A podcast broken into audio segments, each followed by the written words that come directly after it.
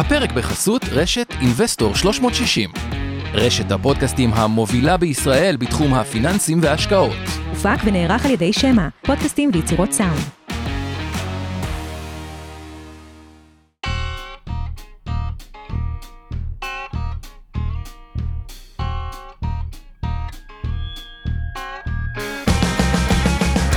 המשקיענים אבנר סטפאק ועומר רבינוביץ' בשיחה חופשית על התחומים החמים ביותר בעולם ההשקעות. אוקיי, ערב טוב לכולם, 900, אה, ערב טוב צח. ערב טוב. נגיד אבנר לא איתנו, אבל נגיד גם ערב טוב לאבנר שהוא איפשהו, שהוא נהנה ומוסר את אה, אהבתכם. ולפני שנתחיל ככה, אה, כמה נקודות. אחד, הפודקאסט הקודם, המתחילים, גם האמצע, חגגתי 45 ויצאתי לחופש כלכלי, תהיה מאוד מעניין ושווה לחזור אליו. והדבר השני, אני רוצה לדבר רגע על השקעות ומתמטיקה, והשקעות ו-downside protection. כלומר, יש שני סוגי משקיעים בעולם. אה, משקיעי הון סיכון, נקרא לזה venture capital באופי שלהם, שהם לא חושבים what can go wrong, אלא מה, כאילו, לא מה יכול ללכת גרוע ולמחוק את הכסף, אלא מה יכול ללכת טוב בצורה אקספוננציאלית, מתוך הנחה שאם יהיה לי מעט פגיעות, אני אעשה הון עתק. כאילו, ובאמת, יש הרבה אנשים, כאילו, מי שתפס גל של חברה, מה שנקרא flywheel, זה לא משנה אם זה גוגל, אמזון, פייסבוק, ברקשייר בתחילת הדרך, כאילו, הגיע לסכומים מוטרפים. היה לנו פודקאסטים עם, עם אנשים ש... חלק מהאנשים שנגיד הכנס השנתי של וורן באפט, מה שמדהים, הם באים לכנס, לא לשמוע את וורן, כאילו, להודות לו, זה אנשים שהיו משכורות רגילות, השקיעו במניה שלו ולא עזבו אותה, ופשוט צברו מיליוני, מורה ששווה 7-8 מיליון דולר על כאילו פגיעה של כמה עשרות שנים, זה... נשמע, נשמע שווה. נשמע שווה, זה גישה אחת.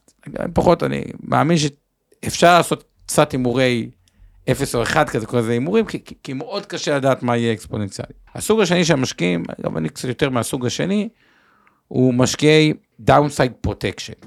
מה הכוונה? חושבים קודם כל, רגע, מה המקסימום שאני אפסיד מההשקעה?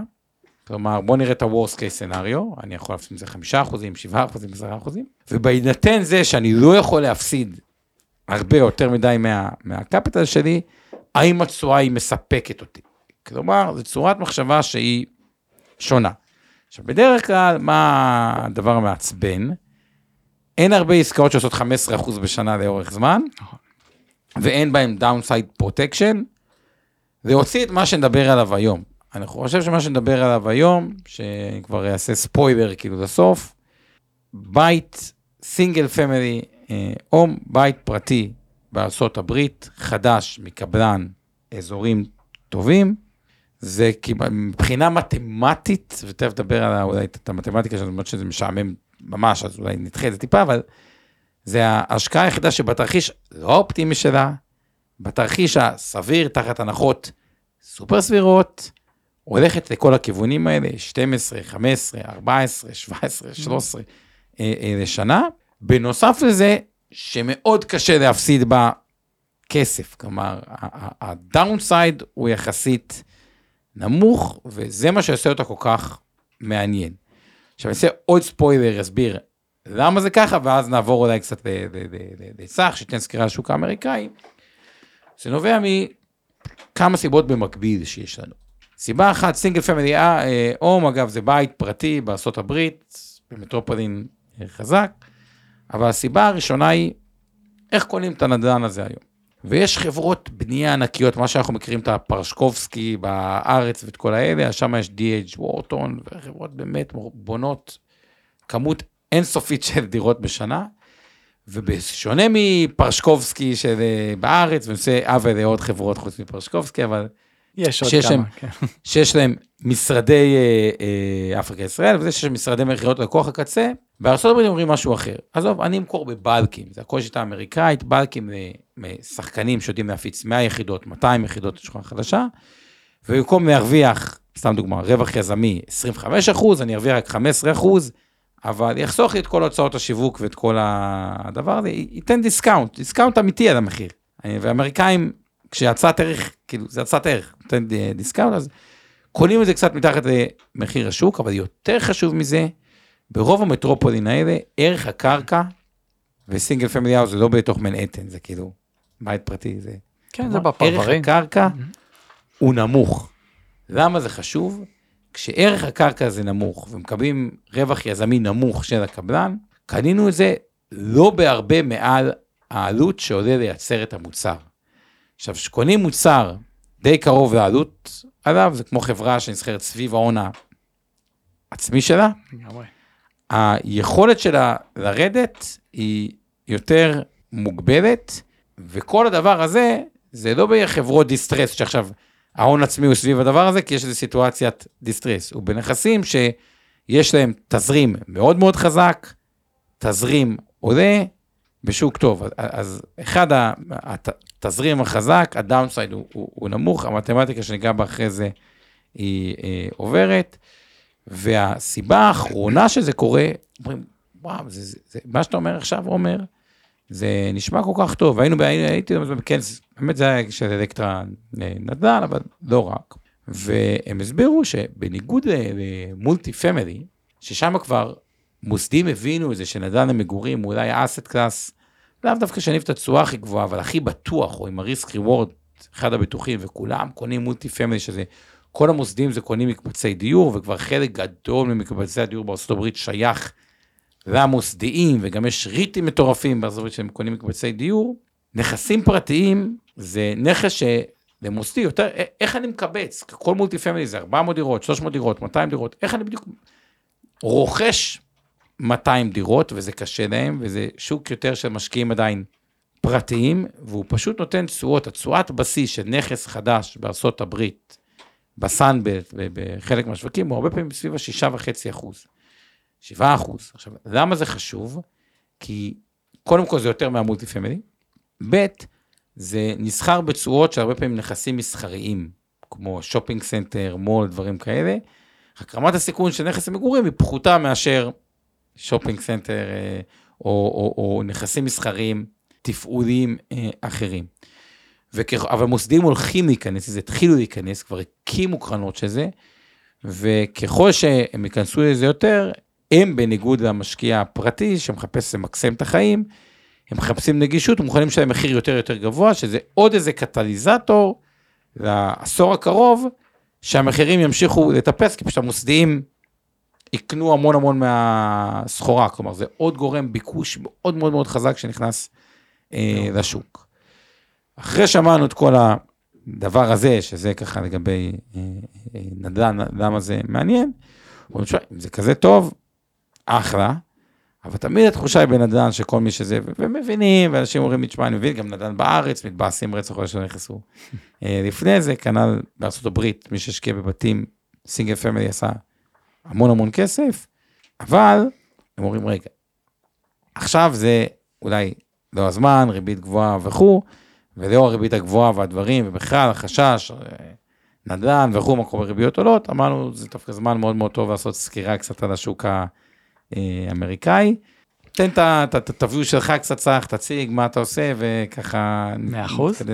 אני רק אתחיל ממה שאמרת שזה מאוד נכון שהמוסדיים מתחילים קצת לשנות את התפיסה וגם הקבלנים מבינים את זה. בעבר אה, לא היה מקובל לקנות שכונות שלמות למטרות השכרה. זה דבר שהפך להיות אה, מאוד מאוד טרנדי בארצות הברית בשנים האחרונות ובין השאר אה, בשביל לשרת את העניין הזה. אה, אנחנו כבר עובדים יחד אני חושב שש שנים פחות או יותר, ובאמת הבתים שאנחנו חיפשנו לאורך השנים האלה אה, היו תמיד בחגורת השמש, שזה מדינות דרום ארצות הברית. מאוד אהבנו את המדינות האלה, א' כל כי הם מאוד בעד המשקיע, פחות בעד הדייר, ואז זה פותר הרבה דילמות של דייר לא משלם ודברים כאלה. מאוד זול לחיות בהן, קצת כמו ברלין ומהפכת הקוטג', אז הקוטג' שלהם נמצא כנראה במדינות הדרום.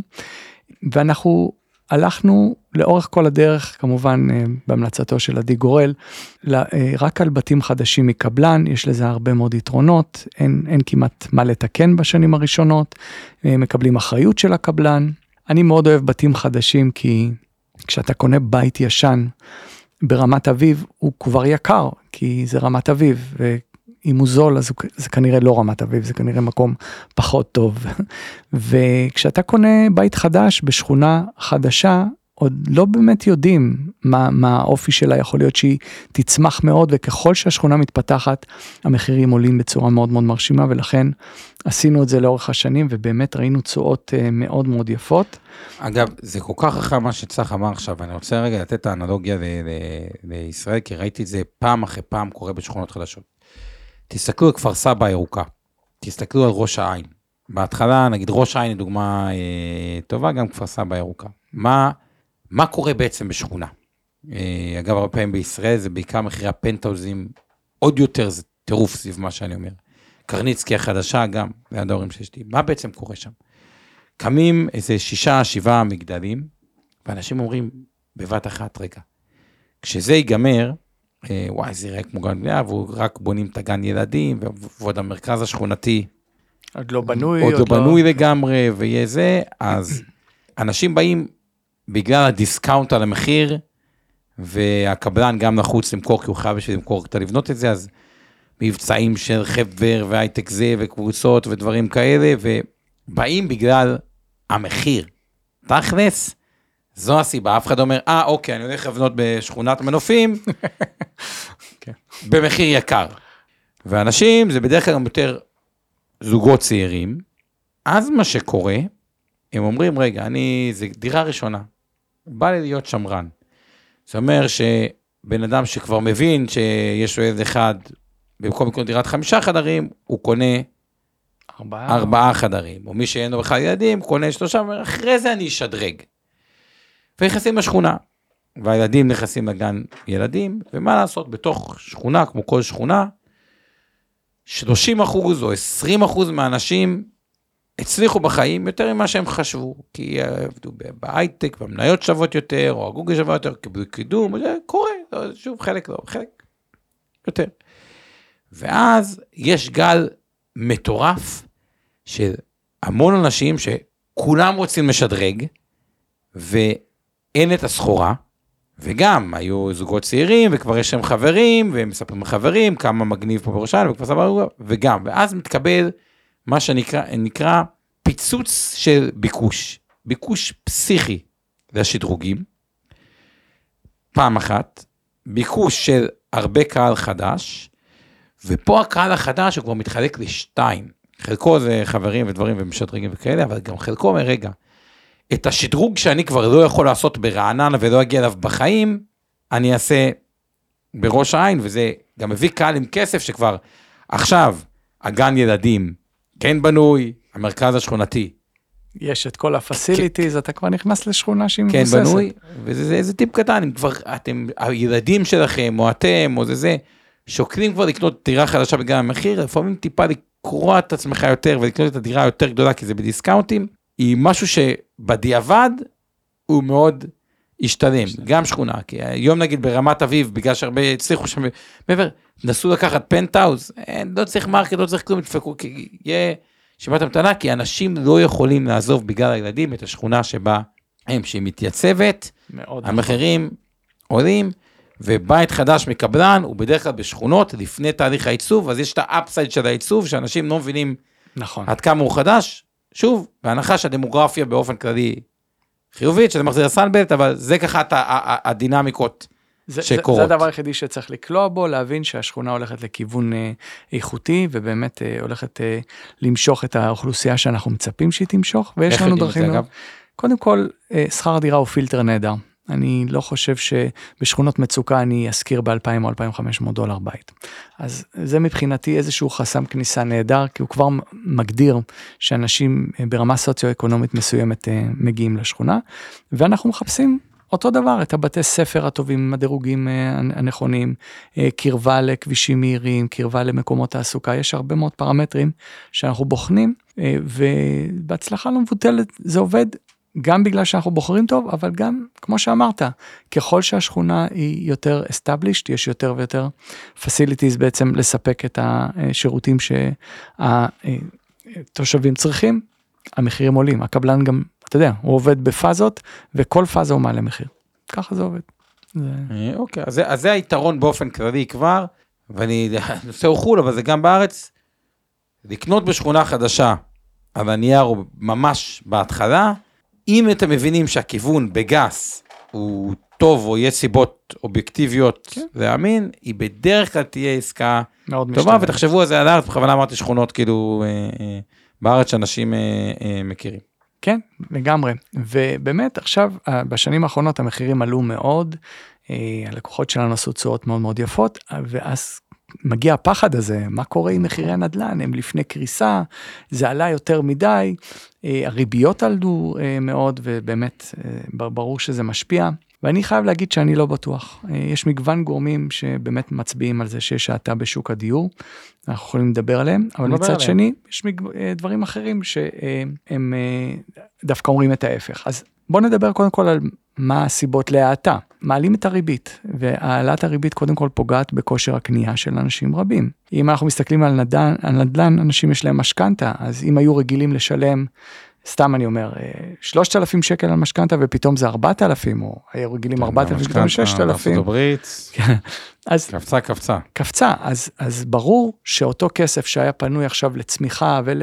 לא יודע מה, לטיולים ולכל מיני פעילויות אחרות, פתאום מופנית להחזרי חוב, אז כן, יש להם פחות אה, יכולות. גם אה, למי שאין לו דירה, אומר, "אה, אין לי משכנתה, אני רק משכיר, גם השכירויות עלו מאוד, אוקיי? בתים שהיינו רגילים להשכיר ב-1400, 1500, פתאום זה 1900 דולר, אז ברור שזה משאיר פחות כסף פנוי לאנשים אה, לרכוש, אה, אה, אני מניח שכושר הקנייה שלהם של בתים שהופכים להיות יותר ויותר יקרים נפגע, ולכן אני יכול להגיד מהשטח, אני רואה האטה בקניות, זאת אומרת אין, אין אה, פיצוץ של קניות כמו שהיה קודם, אני בכלל לא רואה האטה במחירים בינתיים. יכול להיות שזה יקרה, צריך להבין שלפני שמונה חודשים אחד הבתים שלקוחות שלנו רצו לקנות, הם עמדו בתור עם 200 רוכשים על אותו בית. אז גם אם במקום 200 יהיו רק 60 רוכשים פוטנציאליים, כן, אבל... אז יש האטה, אבל זה לא אומר בהכרח ש, שהולך להיות משבר. אגב, יכול זה, להיות. זה לא שהמחירים ירדו, אבל- אבל כן יש טיפה יותר discounting. כן, כאילו, הקבלנים- טיפה הנחות יותר מאשר... אה, הקבלנים מבינים שתקופת הזוהר שרודפים אחריהם אה, אה, נגמרה והם רוצים למכור אז מן הסתם הם כן הם באים מתחילים כבר לתת קצת דיסקאונטים פה ושמה בסגירות אה, פה ושם כמה קצת אה, באים לקראת והמחירים אני לא מרגיש עדיין איזושהי פאניקה יכול להיות שבהמשך תהיה האטה קצת יותר אה, משמעותית. אבל אתה יודע, אני תמיד מסתכל על הדברים בצורה רחבה, ואני אומר, אין לדעת מה יהיה. תמיד אנשים בטוחים, אתה יודע, יש לי כל כך הרבה חברים שב-2012 היו משוכנעים שמחירי הבתים בארץ הולכים לקרוס. עד היום הם בלי בית והם גם לא, לא יודע מתי הם יקנו, אז להיות בטוח שמשהו יקרה זה לא, לא חכם. ת, תמיד צריך לקחת את שני הצדדים ולבחון אותם. אז האם יכולה להיות האטה משבר? כן, יכול. משכנתה פוגעת, כן. זה בעיקר זה- האמת. זה ו- הבעד ההורדה. ואולי מיתון שגם פוגע. אוקיי, כן. מה- מה בעד? הבעד זה כמה דברים. קודם כל, לא רק לאנשים קשה, גם לבעלי עסקים. כשקבלן בא ובונה בית, במיוחד בארצות הברית, אני לא יודע אם אמרתי את זה קודם, אתה לא משלם לו עד תום הבנייה. כל הבנייה היא עליו, אתה בא עם הכסף בסוף. ואם הוא היה... חמישה אחוז שגם הוא בנאמנות, כן, אפילו וזהו, זה שונה מבישראל. מאוד שונה. וקבלן, מה הוא הולך ועושה מיד אחרי? הוא הולך לוקח הלוואה בשביל לבנות את הבית. אז אם עלה לו לבנות את הבית שעלה, עולה 250, אני אומר לך, עולה לו באזור ה-220. רואים את זה גם בטפסים של הביטוח, כמה עלות בנייה. אז תחשוב שעכשיו פתאום ההלוואה שלו הרבה יותר יקרה. אין סיכוי שהוא יבנה את הבית ב-220, אולי הוא יבנה אותו ב-240, 260. אז הוא לא יוכל למכור לך ב- יותר בזול.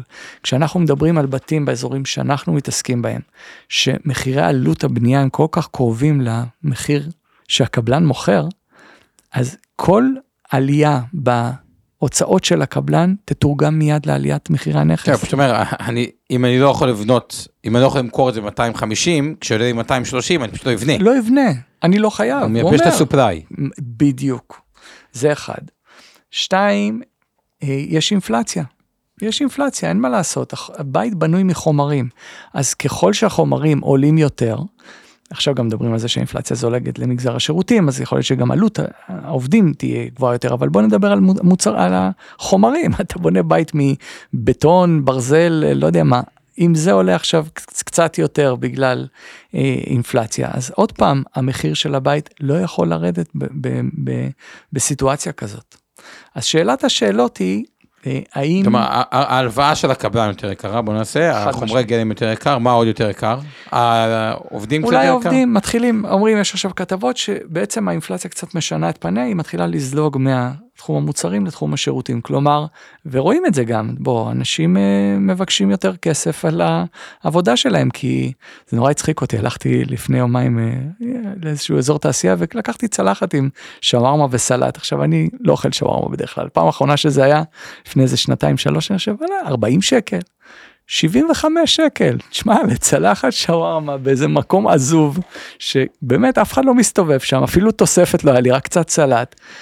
אתה יודע מה עבר לי בראש? אני מעלה את התעריף כאילו של העבודה שאני לוקח, כי זה, אני לא, אי אפשר לעמוד ב, ב, בהוצאות כאלה אה, שנהיות כל כך יותר, יותר ויותר גבוהות, אז אני מאמין גם שהעובדים לאט לאט יתחילו לדרוש יותר כסף עבור העבודה, זה ברור. ולכן אם אנחנו מסתכלים על כל הדברים האלה, השאלה הכי גדולה היא כמה האינפלציה הזאת תמשיך. בהנחה והיא תמשיך, אני לא, לא כל כך רואה איך אפשר למכור יותר בזול. אתה אומר את הדבר הבא, אגב, שזה גם יכול להיות ב- בארץ, שאני מקבל את זה אגב, שבסוף, אם יש מחסור, ותכף נדבר על מחסור דירות בארצות הברית, כן. כמו ב- ב- אה, בארץ, אבל בגדול, פשוט הסופליי, כאילו, אם לא מוכנים לשלם מחיר X, שהוא מחיר יותר גבוה מהיום, כדי להעלות את המוצר, או לבנות אותו יותר, פשוט לא יהיה, לא יבנו יותר, ואז המחסור יעמיק, אבל נשאלת השאלה פה, האם יש באמת מחסור? כלומר, יכול להיות שלא יהיה יותר סופליי, אבל אין מחסור, כלומר, מאיפה, אתה- בישראל זה קל להגיד שיש מחסור, כן. כי יש משפט שאומר, פה ובו מילאו את הארץ, ואנשים פה, ברוך השם, מרביצים. אז אוקיי? יש מחסור. אז יש מחסור.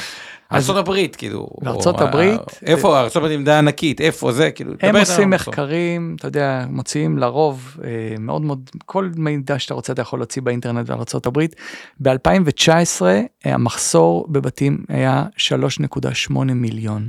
כלומר, 3 מיליון, 3.8 מיליון משקי אב חיפשו בתים שלא קיימים בעצם.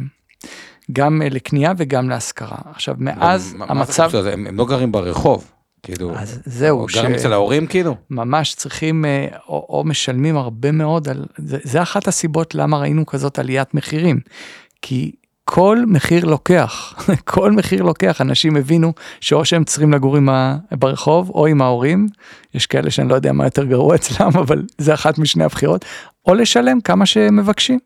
ואתה רואה כל הזמן את המחירים מטפסים גם של המכירה וגם של ההשכרה עכשיו 3.8 מיליון היה ב2019. מאז משבר הקורונה הדרישה עוד הלכה והעמיקה. עכשיו אם אתה תוסיף על זה קבלנים שעושים רוגז ואומרים אני לא בונה יותר כי אני לא מוכן להפסיד, רק תאר לך מה זה יכול לגרום. זה, אם לא יוכלו לקנות יהיה פיצוץ של שוכרים. כל אותם 3.8 מיליון שרוצים לקנות ולא יכולים, יגידו בסדר, אז בוא נלך לה- להשכיר. אבל מי ישכיר? גם שם יש מחסור אדיר. אז לכן אני צופה שתהיה עלייה במחירי השכירות. תהיה עלייה דרמטית במחירי השכירות, אני חושב שעוד לא ראינו את העלייה האמיתית, אה, וזה זה די ברור. עכשיו, אם תהיה עלייה דרמטית במחירי השכירות, פה אני ממשיך את התזה, אז בית שהיה רגיל לתת 6 או 6.5 אחוזים, יכול להיות שהוא ייתן 8 אחוזים או 9 אחוזים. כן, שאתה קונה היום לפי המחירים, שכירות היום, כן. וזה היום, אתה בערך על שישה וחצי אחוזים. עכשיו, אם לי היה בית שיודע לתת 10 אחוזים כי עלתה השכירות, ואני רואה את האלטרנטיבות בחוץ שלא יודעות לתת, אני ישר הייתי מקפיץ את המחיר כדי להוריד את התשואה לשישה. למה לי למכור בית שנותן 9 אחוזי שכירות, כשגם בשישה יקחו אותו, מוסדים מוכנים לחבק אותי גם ב-4 אחוז. אז זאת אומרת, יכול להיות שיהיה קשה מאוד לקנות, יכול להיות שתהיה הקפאה, אבל לתפיסתי, יכולה להיות סיטואציה שמחירי הבתים יהיו גבוהים ולא יקנו הרבה. ואז פשוט אה, השכירות, אה, יגורו יותר בשכירות, והשכירות, כן. אה, היא תפצה על זה יפה מאוד. שזה טוב למי שרוכש בית, מן הסתם, שמחירי השכירות עולים. בתקופה כזאתי, מי שיש לו, כי קשה להשיג משכנתאות וריביות מאוד מאוד גבוהות, מי שיש לו מזומן ויכול לקנות, הוא מלך. הוא מלך, הוא פשוט יכול להרוויח הרבה מאוד מזה.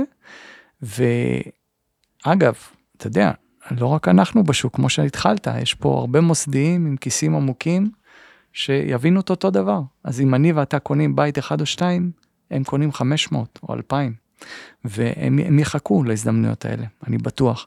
ברגע שיהיה מישהו שהוא בדיסטרס ורוצה למכור, הם יהיו שם, או מישהו יהיה שם בשביל לקנות. כלומר, אתה לא רואה את המחירים באמת יורדים, יש המון ביקוש, כאילו, בגדול, אתה אומר, המון ביקוש נסתר בין ידי מוסדיים. משקיעים זה קצת ישתנה ליותר קנייה בקאש או קנייה בשחקנים כן. חזקים, אה, וקצת פחות לטובת אה, בש- אנשים שלוקחים משכנתה אה, גבוהה. אוקיי, מה עוד? לפני שנדבר על מתמטיקה, מה עוד? זהו, ושוק שכירות משגשג, זה מה שאני רואה. אני חושב שהרבה אנשים פוחדים ממשבר נזילות שהיה לבנקים ב-2008. לא בטוח שאותו דבר יקרה עכשיו, בזמנו נתנו הלוואות לכל אחד ב-110% מגובה השכיר, הבית. אמרו לו, קח 100% לקנות את הבית ועוד 10% לשיפוצים. זה לא קורה, אנחנו עזרנו להרבה מאוד אנשים להשיג משכנתאות. הבנקים היו הרבה הרבה יותר פיקי, הם לא בחרו כל אחד ולא חילקו משכנתאות כמו שהיה ב-2008, לכן אני לא חושב, אני לא רואה איך מחירי הבתים יכולים לקרוס. תמיד זה יכול לקרות, אמרתי, יש פה מיתון ולך תדע, פיטורים, דברים יכולים לקרות, אבל בלונגרן אני פשוט לא רואה את זה קורה. תן לי קצת אזורים, ארצות הברית היא מקום גדול. אתה הרבה פעמים כן. רצועת השמש, רצועת השמש, אה, כן. או בכלל, מה קורה בדיוק בדמוגרפיה? כי עד כמה ארצות הברית צומחת, ואיפה יותר, איפה פחות ולמה? קודם כל שאלה מצוינת, אתה יודע, כל העולם צומח, אבל גם ארצות הברית וגם פה יש מחקרים, מדברים על תוספת של אה, בערך 30 אה, מיליון איש ב-20 שנה הקרובות, אה, שזה הרבה מאוד בתים, אם אנחנו צריכים אה, לספק את זה. ומבחינת דמוגרפיה, איפה זה מתחלק, אני יכול להגיד לך שיש הרבה הגירה למדינות הדרום. א', כי יותר זול שם, כמו שאמרתי, ב', המיסוי נמוך. תחשוב שאם היום אתה עובד בניו יורק או בלוס אנג'לס, מעבר למס שאתה משלם למדינה 35 אחוזים, פחות או יותר, אתה נדרש לשלם עוד, state tax. כן, state tax של בין 10 ל-15 אחוז, זה הרבה מאוד, אז גם ואז אתה אנשים, מרגיש כמו ישראלי. לח- לחלוטין, בדיוק. אה, אתה בוכה ואתה אומר, רגע, אני רוצה להרגיש קצת יותר אמריקאי, אז אתה יכול לרדת אה, למדינות הדרום. יכול להגיד לך, בטקסס מתפתח עמק סיליקון בסדרי גודל, המון חברות מעבירות לשם אה, את הסנטרס שלהם, אז זה לא רק שאתה עובר, יש לך גם לאן לעבור, יש לך תעסוקה, מתפתחים, מתפתחים לפחות עוד שני עמקי סיליקון חדשים, אחד בצפון קרוליינה ואחד בטקסס, שמעניינים אנשים, מעניינים אנשים לעבור לשם, כי שם הם יוכלו לחיות יותר כן, אגב, בנוחות. באופן זה זה, ככל שה-work from home מתחזק, הנושא של כאילו יוקר מחיה וטקסיישן תופס יותר נכון מאוד. גם נגיד, יש אה, הגירה מאוד חיובית, אנשים שאומרים, "וואלה, אני יכול לבוא מכל מקום, מקום סבבה, יפה, וכאילו, לגמרי. מגורים זה, אותו דבר, אה, אתה יודע שבני משפחה שלי אגב עברו לפורטוגל. כן. עובדים בארץ, עובדים משם מול כן. הארץ. ו... אגב. אחד המקומות הכי זוכים בארצות הברית זה בכלל מקום שנקרא מירטל ביץ', שהוא בכלל חוף ים, לא יקר, מגניב, כן. ו-work from שם זה כאילו חבל על הזמן. ממש. אוקיי, אז זה, זה, אוקיי, תמשיך. שם גם דרך אגב יש כל מיני פרויקטים מאוד מעניינים אפשר לדבר עליהם אבל אה, בגדול אז אני אוהב את המקומות שיש להם הגירה חיובית חזקה ואני אוהב מקומות שאין אין הפרש גדול בין מחיר עלות הבנייה ל- למכירה כי אם תיקח את לוס אנג'לס או ניו יורק מקומות מאוד מרכזיים בסדר. ה- זה קצת כמו בארץ יש כרית אוויר אדירה בין העלות של הבית בניית הבית לבין המכירה מתבטא בעיקר בגלל השטח ו- ורווח יזמי בוא נאמר. אז כשהמצב נהיה tough, נהיה קשה, זה דברים שאפשר לשאת ולתת עליהם, אוקיי? שטח זה דבר ארטילאי, אתה יכול להגיד שהוא שווה יותר, אתה יכול להגיד גם שהוא שווה פחות. אבל אם לקבלן עולה לבנות 250 אלף דולר את הבית, הוא בחיים לא יבנון, הוא לא יקנה, לא ימכור לך את זה ב-150, זה לא יקרה. ולכן אני, אני מאוד אוהב את המקומות האלה, שאין את ה... אין את תן אוויר הזאת. דוגמאות אולי שזה יהיה קצת יותר ברור, כאילו זה כאלה מקומות בארצות הברית, שמה? ש... ש... שעונים על ה- על התנאי? הזה, שכאילו לא, אני תמיד אוהב לתת את אוקלהומה, כי אנחנו פעילים באוקלהומה, ונוצר מצב הזוי, כי כשאתה קונה בית בארצות הברית, כמו שאמרתי, אתה לא משלם על ההתחלה. ולקוחות שלנו רכשו בתים באוקלאומה ב-250 אלף דולר, וציפיתי שעלות הבנייה תהיה 220, 230, אבל עברה חצי שנה, והייתה אינפלציה, ומקבלים טופס מהביטוח ביום שהם קנו את הבית, עלות בנייה, בלי רווח יזמי 264. אמרתי להם, מזל טוב, הרווחתם 14 אלף דולר עוד לפני, רווח יזמי לפני הכל, אתם כבר קניתם מתחת לעלות הבנייה, שזה דבר הזוי. קבלנים הבינו את זה באיזשהו שלב ואז הם כבר מפחדים זה הם כאילו זה למכור מוקדם מדי. כן כן הם מביאים את כל הסחורה קודם כדי לוודא שהם ממש עם מחשבון בודקים כמה עולה להם לבנות כדי שהם לא יפסידו. אבל זה זה דוגמה למקומות ואנחנו רואים את זה בכמה וכמה אזורים. זה גם באוקלאומה גם באלבמה. מקומות מסוימים בפלורידה. אני מכרתי בית באורלנדו שהשווי שלו קרוב ל-400 אלף דולר, אני מבטיח לך שלבנות אותו לא עולה יותר מ-200-220, אז יש כרית אוויר גדולה.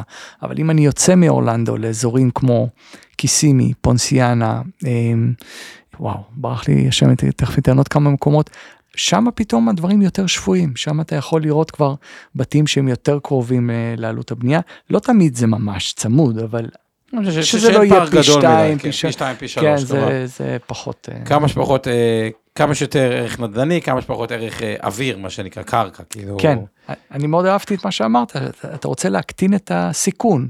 תמיד יש סיכון שירד, אבל אני אמרתי לך, את רוב הכסף שלי אני עשיתי כי קניתי בתים מתחת לעלות הבנייה. זה לא הגיוני שבית ירד מתחת לעלות הבנייה. אם יהיה פאניקה רגעית כזאת, אז שווה לקנות מיד, אבל זה מהר מאוד ייעלם. לא, זה קצת כמו מניות, כי כאילו אתה תמיד אומר, רגע, אני מבין שאני עושה עסקה טובה, אבל אולי אני יכול לקנות אותה במחיר טיפה יותר נמוך, תמיד יש את הדילמה הזאת, ואז אתה מחכה שזה יכול לעבוד בשני הצדדים, כאילו זה בורח אז... זה מה זה חכם מה שאתה אומר, אבל... מאוד חכם, זה, זה בדיוק הנקודה. כי אם אתה חושב שמחירי הנדל"ן אה, ירדו, והם לא יורדים, קרי 2012 מדינת ישראל, אתה בבעיה די רצינית. מה אתה תחכה לגיל 70 שזה עוד פעם ירד? כאילו זה, זה, לא, זה לא מתאים. אז גם אם יורד, כל עוד יש לך רווח תזרימי, מה אכפת לך? אני אף פעם לא עניין אותי כמה שווים הבתים שלי, זה מעניין אותי רק כשאני מוכר. ותמיד שואלים אותי מתי אתה מוכר, אז אני אומר כשזה יהיה שווה פי שלוש, לא, לא אכפת לי מתי בכלל. אם יש לי תזרים חזק, מה רע לי? ואגב, במצב... כן, הוא מתחזק רק, כי ככל שהשכירות עולה, הוא עוד יותר מתחזק והמשכנתה יורדת. זה מה שבאתי להגיד, במצבי משבר, ראיתי את זה קורה כמה וכמה פעמים. הרי אף אחד לא קונה במצבי משבר, אז השכירויות נוטות לעלות. אז בוא נגיד שקנית בית, אתה יודע, כולם רוצים לשכור, כי אף אחד לא מעז לקנות. אז קנית בית ב-250 אלף, ובוא נגיד שהוא ירד ל-170 אלף, נגיד. אבל השכירות עלתה מ-1800 ל-2300. כזה רע? 2,300 שכירות על בית של 170, אני מחכה, יהיה בסדר, יעלה מתישהו, כי לבנות עולה יותר. כן, אבל זה, אני אגיד לך מה קצת מטעה, וגם ישראלים, בואו נודה באמת, לא כולם חוו נחת מארצות הברית. כן. ובישראל כן.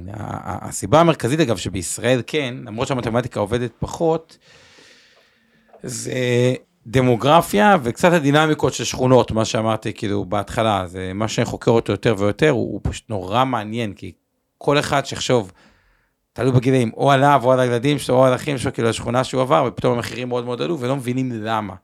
אז יש את הדינמיקה, כי כשקונים בהתחלה, זה מביא את המחפשי ההזדמנויות, שבאים רק בגלל המחיר, וזה זוגות צעירים, כן. ושהסטאבליש, דיברנו על זה כבר, זה כאילו... כל השדרוגים, עם החברים שרוצים להגיע, עם החבר'ה שיש להם כסף, אבל גם אם המחיר ברח, נגיד חיכיתי לקנות בתל אביב, טוב יאללה אני אעבור לכפר סבא כזה, אבל מי שחיכה לקנות בתל אביב, הוא בא לכפר סבא עם כסף, כאילו, כסף כסף, והוא מבחינתו לקנות, זה כמו שיש חבר שהייתי משחק של פריז סן ז'רמן עם מכבי חיפה. זה חבר אמר לי קניתי מיני פנטהאוז. הוא לא, הוא מרוויח בסדר, הוא לא מרוויח את זה. כמה עלה לך? ואז הוא אמר את המשפט הבא, תשמע, באמת אה, עובד בחברת נדל"ן ועשו לו הנחה, אבל אמר לי, מיליון שש מאות בקריית גת. עכשיו, וואו. באתי לצחוק, הוא אומר לי, שווה מיליון תשע מאות, אבל שיהיה בנוי שווה יותר. עכשיו, אני אומר את זה? כי בתור תל אביבי, כן. שאומר כזה דבר, אמיתי, גם היו אומרים לי, זה כאילו... דירת חדר אתה חושב. לא, זה, זה, זה זול, אנשים מבינים, כאילו בשכונה חדשה אתה מגיע לנייר כי זה זול, ושזה אסטאבליש, זה כאילו מביא גם סוג כסף אחר, שכאילו, אחר, מוכן לשלם יותר, פלוס חלק הצליחו רוצים לשדרג. אבל בחו"ל, יש מה שנקרא, אני קורא מקומות דמוגרפיה, כאילו, כשאין דמוגרפיה חיובית, תהליך מאוד מאוד מסוכן, כאילו, מאוד או, או. ששכונה, או ששכונה הולכת אה, אני מסכים. מאוד מסוכן, אז כאילו, תן איזה טיפ אחד איך להימנע מבד אפלס, כי בסוף בהשקעות המטרה היא, לא, לא, אני, אני רוצה דווקא לחזק את מה שאתה אומר, כי באמת יש אנשים שהשקיעו בארצות הברית ואולי לא חוו את אותו דבר, אז יכול להיות שהם קנו במקומות שהדמוגרפיה לא חזקה, לא חיובית. יכול להיות מאוד שקנו בשכונות לא טובות. תראה, גם בישראל, אם קנית בתל אביב או ברמת גן, גבעתיים, ראש העין, אחלה. אבל אם קנית בשכונות מאוד לא טובות או מרוחקות, ברור שאתה לא תחווה את אותה חוויה. ולכן, ארה"ב זה מקום ענק, זה 50 מדינות, אז אה, ברור שאם אנשים רכשו באזורים פחות טובים או מרוחקים או לא מוצלחים, החוויה שלהם היא לא תהיה אותו דבר. אז המטרה, מה שאני אומר לאנשים תמיד זה תסתכלו במקומות עם דמוגרפיה חיובית, מאוד קל אה, לראות את זה. יש, אה, הכל שקוף שם. ו- אגב, עוד כן. יתרון שאני חושב על זה בהקשר של דירה חדשה, מהמם. היא אף אחד לא יבנה שכונה חדשה במקום שהוא לא חושב שהוא הולך לכיוון טוב. כי כאילו, איך שאתה בארצות הברית, בונים phase 1, phase 2, phase 6, כאילו, הקבלנים לא בונים הכל בבת אחת. הם בונים, מתייצב, בונים עוד, בונים עוד. כלומר, מאוד נכון. בהגדרה, עצם זה שקניתם דירה חדשה, יש מישהו שחושב שהמקום הזה הולך לכיוון, זה, זה עוד פילטר. לחלוטין, ואנחנו מדברים על הקבלנים הכי גדולים בארצות הברית, זה לא סתם שהם באים ובונים כי הם מאמינים, יש להם צוותי מחקר, הם שולחים אותם לשטח, הם אף פעם לא בונים במקום שהם לא חושבים ש... שהוא יצליח. אין להם טעם, הם באים ובונים שכונות שלמות, זה השקעה. אה, אז הם חוקרים אותו, כשאני קונה עם קבלנים גדולים אני מאוד רגוע. אני יודע שעבדו שם צו... צוותי מחקר הרבה יותר גדולים ממני. הברית היא super data driven. כן, כן, כן, כן, אתה יכול לקבל אה, הרבה מאוד מידע. אני אומר, תסתכלו על הדמוגרפיה, תסתכלו על שכונות טובות, וסליחה שאני בקריצה אומר, תשימו לב גם לאינפלציה, כי הדבר הזה יכול מאוד מאוד להשפיע על מחיר הבתים בכל העולם, לא רק בארצות הברית, ותמיד צריך לראות מה האלטרנטיבות. אתה צריך להשקיע את הכסף שלך במקום שישמור על הערך. זה הדבר בעיניי הכי חשוב, אני מדבר על זה כבר שנים, אבל עכשיו בכלל עם האינפלציה זה משנה תוקף. אז נכון, מעלים את הריבית, אני בכלל לא בטוח שמעלים מספיק. במקביל להעלאת הריבית הזאת עושים כל מיני דברים מאוד מעניינים, אני לא יודע אם שמת לב, אה, יצאה כתבה עכשיו שבאירופה הם הולכים אה, להשקיע 375 מיליארד דולר באנשים, לתת לאנשים בשביל לעבור את החורף. מאיפה הכסף הזה מגיע? זאת אומרת, אתם רוצים לחנוק לאינפלציה, אבל מדפיסים בינתיים סכומים בשביל לעזור לאנשים? צריך, אבל זה אומר שאתם לא לגמרי בכיוון של לעצור. בארצות הברית יצאו שורה של הקלות על הלוואות שונות, הכי חשוב, הלוואות סטודנטים. מחיקה. כן, מחיקה. זה כמו הדפסת כסף, כי פתאום סטודנט אומר וואלה, מחקו לי את החוב, יאללה בלאגן. צריך. בול. אז אני אומר, זה לא בדיוק צעדים שנועדו להחליש את האינפלציה, והאינפלציה גם ככה משתוללת והיא כנראה יותר גבוהה ממה שאומרים. אז שימו עין על האינפלציה הזאת, אני לא כל כך בטוח שהיא הולכת להיעלם מהר כמו שהרבה אומרים, ואם זה נכון, נדל"ן זה אחד המקומות הכי טובים בשביל לשמור על הכסף שלך. אגב, יש מחקר שאז אמרת לי שנדל"ן למגורים, סינגל פמילי, עלה פי אחד וחצי, פי אחד וחצי מגובה האינפלציה. זה 50 כאילו שנה, כן. על פני 50 שנה אה, אה, האחרונות. אוקיי, אני אתן לכם רגע איפה זה פוגש בדרך כלל תוכניות תכנון פיננסי. אצלנו, בתים פרטיים, ובכלל השקעות נדל"ן, הוא מחלק את התקופה של בן אדם, אני חוזר על זה הרבה, אבל כן חושב שמכניס סדר לחיים, כאילו, גם במפגש הראשון עם צח, דיברנו על תוכנית השקעות, כאילו, איך מגיעים לחופש כלכלי ולא במקרה. זה גם ספר שצח רשם, אבל נורא אהב את המשפט הזה, כאילו, עם, עם מינימום סטיית תקן. ואני טוען את הדבר הבא, לקנות בית ראשון בישראל, אם טעיתם, באסה רצח. אני הזכרתי לבחור שעובד בהייטק, דירה שהייתה לי, הוא בן 40. עכשיו, אמיתי שאלתי אותו, למה לא קנית בית? אז הוא אמר לי, תשמע, כל הזמן חסכתי עוד טיפה בשביל לקנות, חשבתי שהמחירים ירדו, את הדברים האלה. אמרתי לו, תשמע, אתה אחלה סוחר שבעולם, כאילו, אני אשמח שתישאר, אבל תקשיב, בשביל עצמך, אם יש לך יכולת השתכרות טובה, עזוב, קנה בית, אפילו על הנייר, תסיים פה תוך כמה שנים, אני אתבאס, אבל כאילו, זה נכון בשבילך. כן. אפרופו, כאילו, זה באמת היה, עצה מאוד נכון, חכמה. אגב, יודע, אז בית, למה? כי אם המחירים יורדים זה טוב לכם, זה מה שאנשים מבינים. כי אתם כנראה תרצו לשדרג דירה. החלק השני הוא להתחיל לייצר הכנסה פסיבית, במקביל לזה יש את הנושא של אולי לשדרג דירה, ואז יש לנו רק עם הכנסה פסיבית בשביל, באותו עולם של 50 עד 70. עכשיו, הרבה שואלים אותי, מה, מה זה הכנסה פסיבית? הרי זה מעניין, אתה יכול להגיד, רגע, אני קונה ו... תראה רגע את הדוגמה ההפוכה, שבא לנו מזמן לקוח שאמר לי, בשנת 2000 עשיתי אקזיט 10 מיליון דולר. וכמה יש לך היום? 3 מיליון דולר. עכשיו, כאילו, עכשיו אמרתי, אוקיי, איך זה זה? אגב, קשה לו מאוד להשקיע, כי עכשיו אה, לא כל כך מרשים להשקיע כן. עם המשפחה, אבל אה, הוא אמר, השקעתי בעסקים, בסטארט-אפים, בכל מיני דברים כאלה, גם בעסקים זה, כי, כי זה נתן לו את החלום שעסקים יביאו הכנסה פסיבית. מהמם. עסקים הביאו בעיקר מה שנקרא bad money אחרי good money, כאילו עסק כמעט קורס, אז תזרים עוד טיפה, עוד טיפה, עוד טיפה, שאתה מוצא עצמך עם איזה 2 מיליון דולר, כאילו, וכאילו, ובאסה. והכנסה פסיבית היא, היא, היא משהו שהפרמטר המרכזי שלו, שזה רציף, שהסיכוי שהרציפות שלו היא, היא נמוכה, בגלל זה אני מאוד אוהב, בהרבה תוכניות שאנחנו עושים עוד תיקוני 190 או קופות גמל להשקעה כאילו בגילים צעיר, כי, כי זה מאפשר אלמנט של לקחת בפנסיה, קודם כל להרוויח את התחיית מס, להרוויח את האפס מס במשיכה, אבל זה נותן את ה-15, 20, 30, 40, בסוף כשבן אדם מגיע לפנסיה עם תזרים חזק, 20, 30, 40, לא משנה, כל אחד והזה, זה נותן יציבות לחיים. עכשיו, בינינו, מה זה בינינו? אני טוען שכמעט הנכס היחידי שהוא אפשר לקרוא לו הכנסה פסיבית, שזה לא פנסיה, או ביטוח לאומי, שגם זה אפשר להתווכח מה יישאר פה, זה כמעט רק דירה להשקעה במקום שהוא טוב.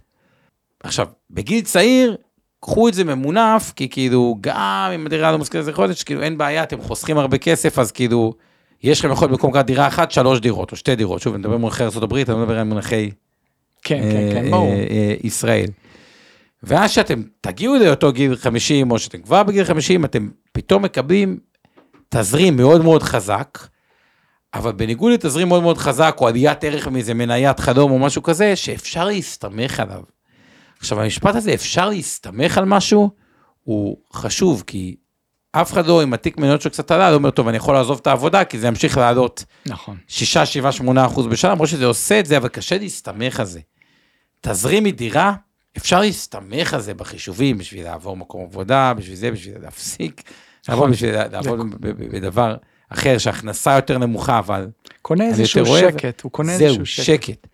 שקט. עכשיו, במקרה גם המתמטיקה, המתמטיקה אה, עובדת. אז אנחנו, המשבצת הזאת של single family, גם קצת multi family, גם אפשר להכניס כן, כן. אה, אה, לשם, למרות שזה, אני אסייג multi family עם חברת תפעול רצינית, לא ליפול לפלופ על אה, מתפעל לא טוב, זה נכנס לקטגוריה של הכנסה פסיבית, תזרימית, אמיתית, שניתן להסתמך עליה, ובתוך הקטגוריה הזאת אין יותר מדי כן, נכון. היא, אה, משפחה די מצומצמת של מספר אה, השקעות, אה, וזה מעביר אותי עוד פעם, הזכרנו בהתחלה קצת על מתמטיקה עובדת, ואז אולי ניתן בכל זאת שתי מילים על השווקים, כי אנחנו...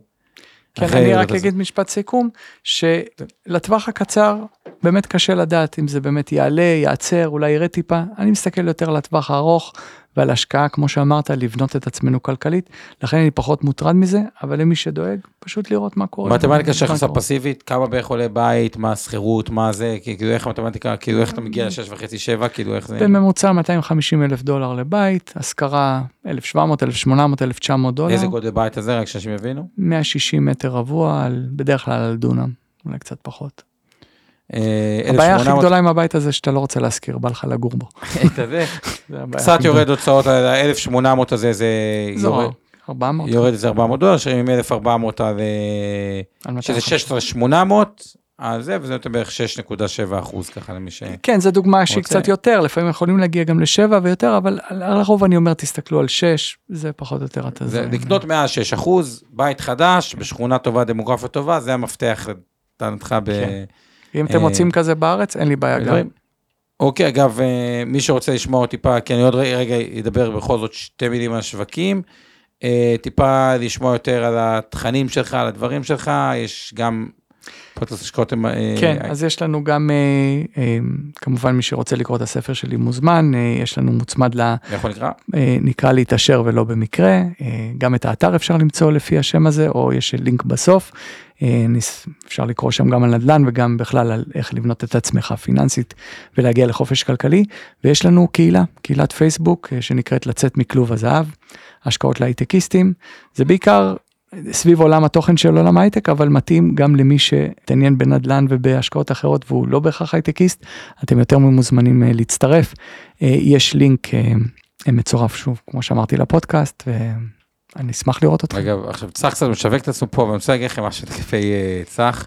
וזה תהליך כאילו באמת מדהים שהוא עשה, ובגלל זה אני גם מאוד מרגיש בנוח להמליץ עליו. צח עבד בהייטק, הגיע לחופש כלכלי ב-45, עמד על משכורות מאוד מאוד מאוד גבוהות בהייטק, ופשוט ויתר על זה, או, או צמצם את זה, כי בגלל שהוא בחופש כלכלי, מהשקעות בצורה מתודית, עם הכנסה פחותה, במודל הרבה יותר רזה, אגב, מכל החברות אה, האחרות שמשווקות אה, נדל"ן כזה או אחר, והסיבה שאנחנו עושים זה גם אינבסטור שמאוד מאמינים בזה, וגם צריך מודל הרבה יותר רזה מכל מקום אחר, בלי סקסס פי ובלי להשתתף ברווחים, באיזה משהו כזה, היא, כי הוא בחופש כלכלי, אז הוא יכול להיות סבבה והוגן, וכאילו, הוא לא צריך הרבה הכנסה, כי כבר יש לו הכנסה פסיבית מהותית, אז כאילו, זה ממש בכיף, וממש בלי לחץ, וכיף לדבר איתו, ככה למי שמתעניין כן, ולפגוש. גם אם לא רוכשים, תבואו כן, בכיף. מחפש לתת. מלא איך לאנשים, הוא את שלו כבר עשה, וכאילו, הוא בא ממקום, אה, הרבה שזה כאילו מקום מאוד מאוד אה, אה, נכון, זה לא ה... הוא מרוויח מזה, אבל זה לא הפרנסה שלו, זה כאילו, הוא כבר אחרי החלק הזה בחיים, הוא מקום טוב, וזה כאילו, באמת לעשות מה שרוצים, שזה, שזה היופי בחופש כלכלי.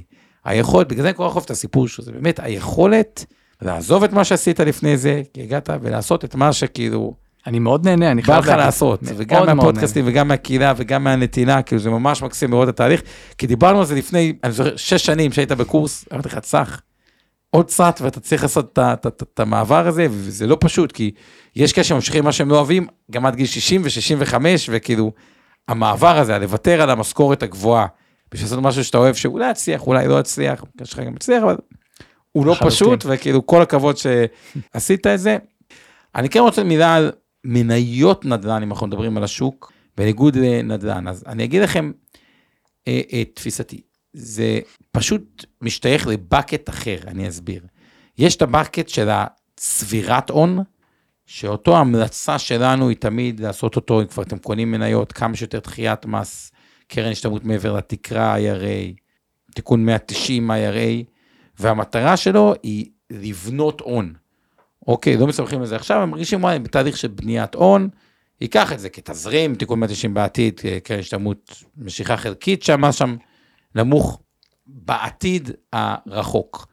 וזה תנודתי, כי מניות לא משנה מה זה תנודתי, תמכו יותר טוב, תמכו פחות טוב, קשה, זה מושפע, אה, שוק ההון הוא, הוא, הוא משוואה עם יותר מדי נעלמים, קשה לדעת מה יהיה, ובסוף הוא מושפע מהיצע אה, וביקוש, וזה תנודתי. אז זה bucket שאני קורא לו אה, צבירת הון, הוא מאוד מאוד חשוב, כי הסיכון המרכזי שלנו היום, או אחד הסיכונים, הוא בין היתר שבטעות אנחנו נהיה אלה שחיים, כמו לקוחה שיש הייתה אתמול, שהיא נושקת ל-70, ואמא שלה בת 102, מרשים. ועדיין צלולה לגמרי, וואו. ווואלה, חלקכם רוצים, לא רוצים, מתבאסים, שמחים מזה, תעברו את גיל 100, ווואלה, זה יכול להגיד 35 שנה, 40 שנה של... זה, זה, הרבה, צ- צריך לבנות את ההון הזה. הבקט השני, אוקיי, זה באמת אותו בקט הכנסה פסיבית, שהוא דווקא יותר נו- נועד לגיל 50 עד 70. כלומר, ששם זה סיכון אחר. כן.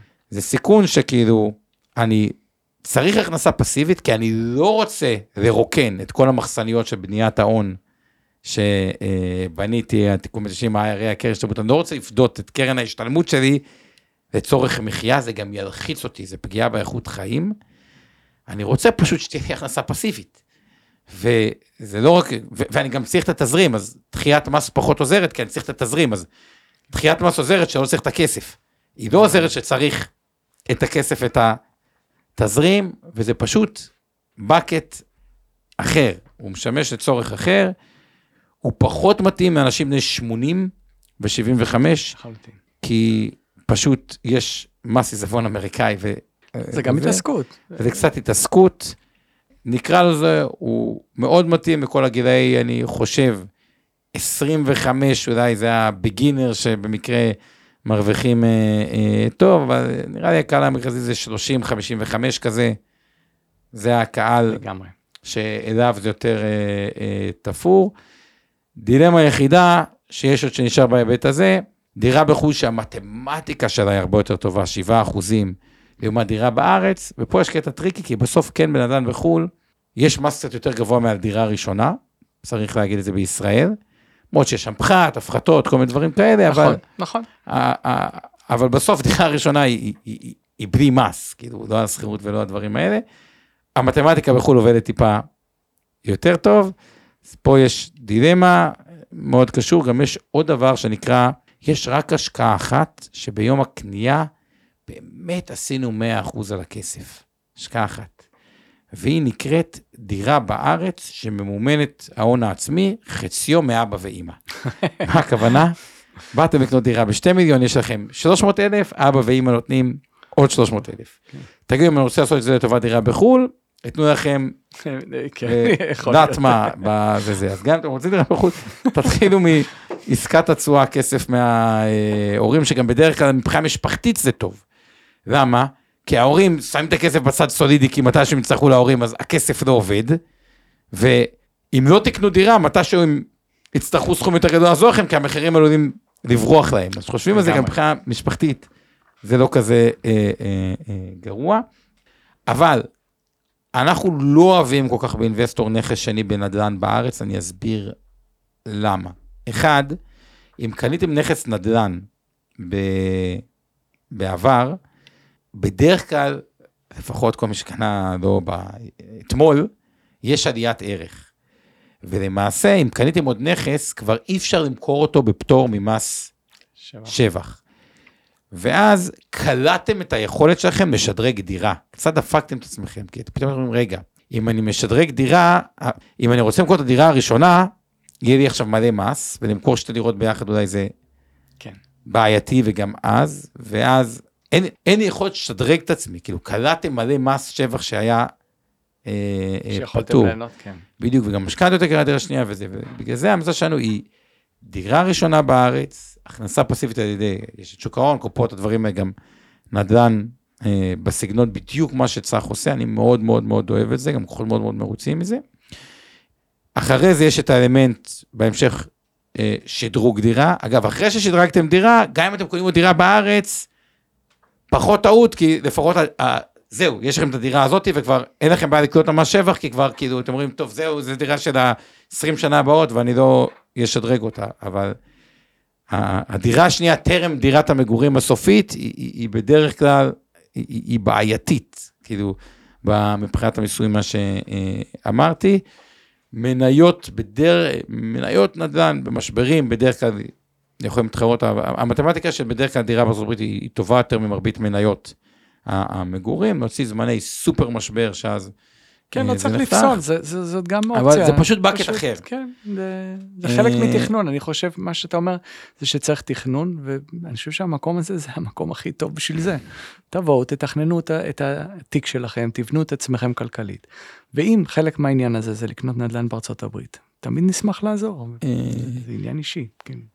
אוקיי, אה, לתת משפט שלך לסיום, שלי לסיום ונתחיל אה, להתכנס, או שזו שאלה שאתה מאוד ככה קפצה מהקהל? שואלים מאיזה סכום משלמים מס עיזבון בארצות הברית. 60 אלף דולר. אם אתה לא אזרח אמריקאי, כן, אזרח אמריקאי זה... כן, ועוד פעם, לקוחות עם סכומים גדולים, אגב, גם אם קונים מניית אפל, 160 אלף אה, דולר, עוקפים. לא עוקפים, זה ויכוח, כן. עוד פעם, עוד סיבה למה לפעול דרך IRA אה, אה, מהבחינה הזאתי. אתה רוצה משפט לסיום ואז אני אגיד, או ש... לא, האמת. שזהו, זה מה שחשוב לי להגיד, אוקיי. תתכננו את הדרך הכלכלית שלכם בצורה חכמה, תעזרו בגופים שיכולים לעשות את זה, ואם נדל"ן הוא חלק מהתיק, אני חושב שהוא צריך להיות, אבל זה באמת החלטה אינדיבידואלית, צריך לראות באמת לאן אה, מתפתחים המחירים, אני מאמין שאנחנו יותר לכיוון למעלה מאשר למטה, אבל הזמן יגיד. אה, אני אתן את הסיכום שלי, עזבו את זה שצריך לעשות תשואות מאוד מאוד טוב לנדל"ן בארצות הברית, לדעתי 15 פלוס, דיברנו על זה גם אה, בשנה. אה, אני בעיקר רוצה להדגיש את הצורה, וזה היה- דווקא בפודקאסט הראשון, הרווחנו, המתודה שלו לתכנון, כל הדברים האלה שאמרנו, דירה ראשונה, שדרוג דירה, לא משנה, כל אחד והעדפות שלו, פנטהאוז, צמוד אה, קרקע, אתה נראה לי הלכת יותר על הפנטהאוז, כן. אבל אה, ההכנסה הפסיבית, הכל, היא פשוט דוגמה לבן אדם שהוא מאוד מאוד זהיר, והרבה, וגם קצת פחדן, לוקח זה המון, אני לידך, אני כן, רוצה כן, לוקח המון המון. זמן, אה, ל- ל- את הזה, תמיד יש לו שלייקס, השלייקס, השלייקס, גם עד שהוא זה, להראות לו שגם אם הוא לא יעבוד יום אחד בחייו, הוא עדיין בסדר, רק אז הוא יכול אה, לעבוד, תמיד יש לו את הזה, אבל זה מאפיין הרבה משקיעים, ולמרות שהוא נקרא לזה קצת אה, פחדן, או זהיר, או שמרן, מחושב, או שמרן. יש הרבה אה, שמות שאני אוהב את זה, אני חושב שזה מרבית האנשים, אבל למרות זה הוא עשה את זה. כאילו, וזה ההבדל, כאילו, הרבה ככה, אבל לא כולם מצליחים לצאת טיפה ו- ולעשות את זה, ובאמת אני ממליץ ככה, למי שמרגיש הזדהות, הדברים שנאמרו פה על השמרנות, קבעו אותו אפילו שיחה סתם על, ה- על החיים, או מנטלית, או על ה... אה, אה, אה, מנטלית, תנסו, אני יודע שאנשים שעשו את זה, שלחתי גם הרבה חברים, כאילו מאוד נהנו מזה, חלק קנו דירות, חלק לא, אבל, נהנו מה, מהצורת מחשבה. מקווה שנהניתם, נסיים במשפט החשוב של תודות, והמשפט החשוב של אבנר, תעשו טוב, זה חוזר בריבית ואינפלציה, והיום אינפלציה היא חתיכת תרומה, זה, ככה חשוב מאוד. תודות טולדנו, בוא תגיד, אתה מפחד לשכוח מישהו, אז תיתן את כל התודות. איזה. יופי, איזה יופי להעביר את זה אליי. תודה רבה לשיר פלדמן שעשתה פה תמלול בחלק הראשון. ולמיכל ירמוך שעושה תמלול עכשיו. אה, לעוז גצליק שתומך בנו ממיטב, לאבנר סטפק שלא היה פה בגופו אבל היה פה ברוחו בהחלט. אה, מי עוד איתנו? איתן גרבר שעשה תרגום לשפת סימנים. אה, מי שעוזרים בתוכן, עמי ארביב, אור חלמיש, אורן ברסקי. צח איציק שהיה פה איתנו. תודה לך, תודה טולדנו. לילה טוב לכולם. לילה. טוב, תודה רבה. ביי ביי. הפרק בחסות רשת אינבסטור 360. הופק ונערך על ידי שמע, פודקאסטים ויצירות סאונד.